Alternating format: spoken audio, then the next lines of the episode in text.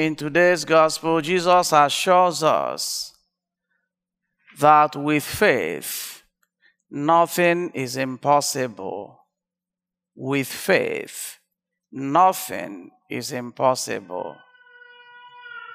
You could imagine how embarrassed the disciples of Jesus were when this person who was severely being tormented, who was a lunatic, was brought to them for them to cure him.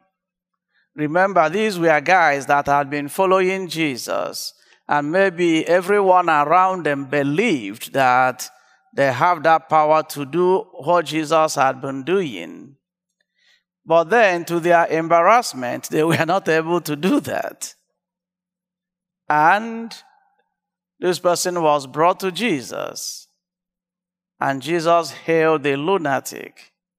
In private, the disciples started questioning him, why did we why could we not do this? Jesus made it very clear to them. It is because you have little faith.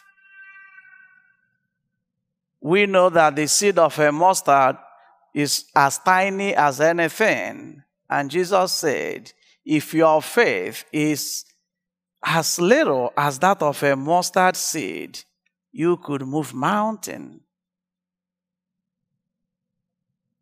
Think about it, my dear friends. Are we really men and women of faith? Or are we like the disciples of Jesus who thought that because they were just following Jesus that they had that faith? There is a big difference between being a Christian and being a person of faith.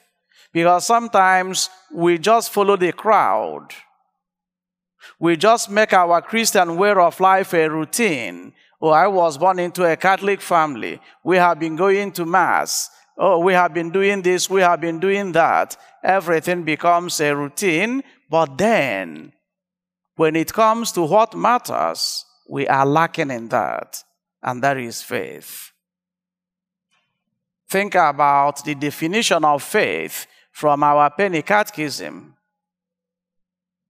a supernatural gift of God that enables us not doubt anything revealed by God. A gift. So faith is a gift that God has given to us. And this gift is one that is going to help us not doubt anything that has been revealed to us by God. When you look at this, the big question for all of us is where do I fit into this? Even though I am a good Christian, even though I am a good Catholic, do I doubt anything that God has revealed? Do I even sometimes doubt the existence of God Himself? Do I doubt if God answers my prayers? Once there is doubt, that shifts us away from what we are called to be men and women of faith. Men and women who trust God, and men and women whom Moses in the first reading asks us to love God with all our heart, with all our soul, with all our mind. We can only do this if we trust God. We can only do this if we have faith in Him.